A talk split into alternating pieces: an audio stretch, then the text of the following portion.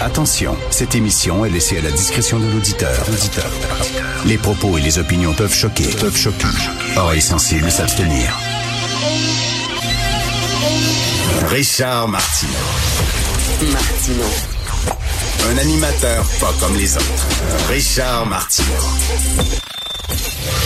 Et bonjour euh, les amis. Euh, un petit conseil, la prochaine fois que quelqu'un vous parle de Denis Coderre et vous vante son bilan, hein, l'héritage qu'il a laissé à Montréal, de grâce, ne riez pas. De grâce, ne riez pas. Parce que là, on a à Marois Risky, là, parce que Denis Coderre veut devenir le nouveau chef du Parti libéral du Québec. On a à Marois Risky, qu'est-ce que vous pensez de son bilan comme maire de Montréal? Ben, partir à rire de bon cœur. Mais c'est un réflexe, là. Et qui a pas aimé ça, Denis. Il a pas aimé ça parce que lui, il veut être chef du Parti libéral. D'ailleurs, Marc Tanguay, hein, on lui a dit qu'est-ce que vous pensez de la candidature de M. Coderre qui est intéressé? Il dit, ah, oui, fantastique. Mais qu'est-ce que c'est, qu'est-ce que vous voulez qu'il dise? Comme Marie Monpetit me dit hier, il était toujours bien pas pour dire, euh, pense-toi, tu pues, marche à l'ombre. On veut rien savoir de toi. Il peut pas dire ça. Mais il est tellement content qu'il y a quelqu'un qui lève la main. Ben là, c'est le petit Denis qui lève la main. Ben, hein, moi, moi, moi. Ben, c'est correct. euh, OK. Parfait. On est tout content de ça. Mais euh, je vous pose la question, moi. C'est quoi le bilan de Denis Coderre à la mairie de Montréal? Qu'est-ce qu'il a laissé, Denis Coderre? Tout, tout, tout. Non, non, non, j'avais un, j'avais un téléphone au socle. Grand-chose, hein?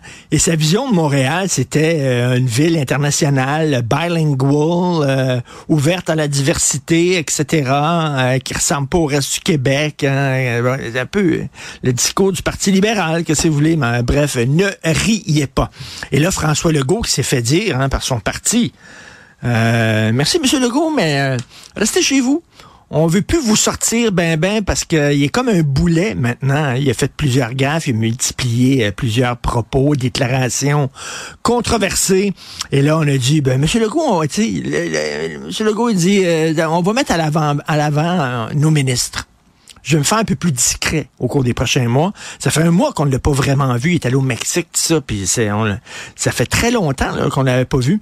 Et euh, ça a l'air, selon Tommy Chouinard de la presse, que ça va continuer comme ça. Là. Euh, il va mettre à l'avant-plan euh, ses, ministres et lui va se, retirer un peu parce que bon, c'est un boulet, c'est un peu un frein au parti dans les sondages. Ça, c'est un peu comme si McDo disait à Ronald McDonald, merci beaucoup.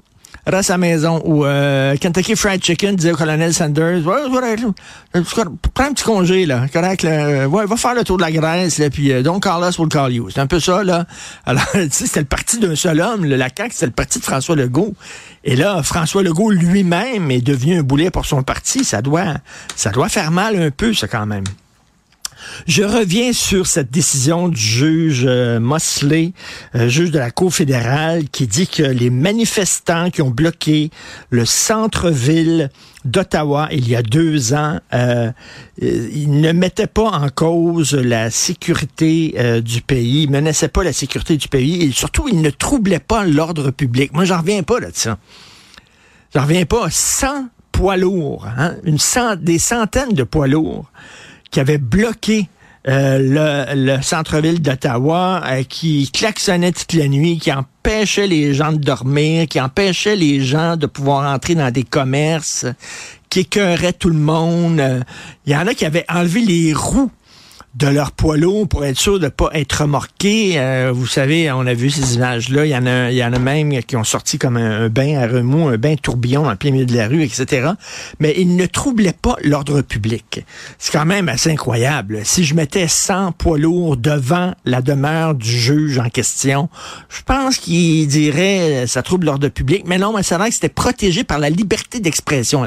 Sachez-le à la maison, si euh, vous prenez un poids lourd et vous le mettez devant votre voisin puis vous l'empêchez d'entrer, mettons, dans son, dans son garage, euh, ça fait partie de la liberté d'expression. Je ne savais pas ça. Et euh, je lisais Yves Boisvert dans la presse aujourd'hui qui dit, euh, le juge Mancelé, ce qu'il fait, il est un peu gérant d'estrade. C'est-à-dire, c'est facile de dire ça aujourd'hui. Ah, le gouvernement fédéral n'aurait pas dû utiliser ça. Mais tu sais, quand tu es dans crise, quand tu étais dans crise, Effectivement, le chef de police avait deux pieds dans la même bottine, M. Slowley, ça s'invente pas, il s'appelait Slowley, Christy. Alors, euh, il avait deux pieds dans la même bottine, il aurait dû empêcher. Bon, une fois qu'ils sont rentrés dans le centre-ville, qu'est-ce qu'ils voulaient faire? C'est facile de dire le maintenant, euh, comme on dit en anglais, hindsight 2020, là. C'est très facile de dire, il aurait dû faire ça, il aurait dû faire ça. Mais Là, imaginez-vous, là, vous êtes là, en plein dedans. Ça fait deux semaines que ça bloque. Ils veulent rien savoir. Euh, il y a des gens qui sont prêts euh, qui sont près de ce, des organisateurs du convoi euh, qui était en Alberta. Il y a eu des descentes saisies d'armes. Il y a un camion qui se promenait avec euh, affiché euh, sur son camion, un camionneur qui se promenait avec affiché sur son camion une affiche d'un groupe d'extrême droite aux États-Unis qui est considéré comme une organisation terroriste au Canada. T'sais, bref, on y aurait dû négocier. Négocier quoi? Négocier avec qui? C'était des gens qui voulaient pas négocier. C'était des gens qui étaient là. c'est facile de dire il aurait pas dû utiliser cette loi-là. Mais euh, je trouve que c'est assez particulier comme jugement. Mettons, ça m'étonne beaucoup. Et euh, dans le devoir, il y a un texte aujourd'hui de Vincent Vallée. Vincent Vallée, euh, il habite Montréal, il est vice-président de la section Andrea Ferretti à la Société Saint-Jean-Baptiste. Et c'est un texte qui s'intitule Il faut qu'on se parle d'immigration. Puis il dit on a le droit de se parler honnêtement, franchement. On est entre adultes. On est une société adulte d'immigration sans tabou, sans se faire traiter de raciste, etc. Hein. Vous soufflez sur des braises de l'intolérance. Et il dit, euh, je vais citer euh, des passages de son texte intéressant. L'immigration est plus complexe et pour la comprendre, on doit prendre plusieurs facteurs en compte. Il y a d'abord les différents types d'immigration économique, humanitaire, réunification familiale, travailleurs temporaires, étudiants étrangers. Chacun a ses propres particularités, ses propres défis. Euh, il faut regarder aussi, ben, c'est quoi la région où ils s'installent, euh, est-ce qu'on est prêt pour les accueillir, etc.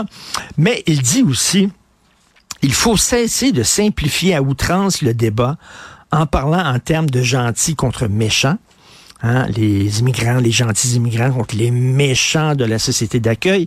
Et il dit il faut cesser de, les, de réduire les immigrants à une simple main-d'œuvre qui s'imbrique dans une économie.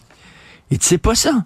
Ce sont des gens qui vont s'imbriquer dans une culture. C'est pas qu'une main d'œuvre, euh, une paire de bras qui arrive là, puis qui va faire une job, puis que ça va être bon pour l'économie. Ce sont des gens qu'on veut intégrer dans une culture. Ça prend du temps. faut avoir la capacité de les intégrer. Au Québec, on a le devoir euh, de les franciser. On le sait, là, il y avait un texte dans le devoir cette semaine, euh, Francisation Québec, le guichet unique qu'on a créé pour pouvoir faciliter euh, la francisation des immigrants déborde à cause, entre autres, des demandeurs d'asile qui arrivent, qui arrivent très nombreux. les directeurs d'école ont dit, ça n'a pas sens. On a créé des classes. on a créé l'équivalent de quoi? C'est 50 écoles élémentaires qu'on a créées euh, très rapidement pour pouvoir justement absorber la venue de ces immigrants-là. On a le droit de dire, hey, excusez, là, euh, time out, mais est-ce qu'on a les capacités d'accueillir tous ces gens-là?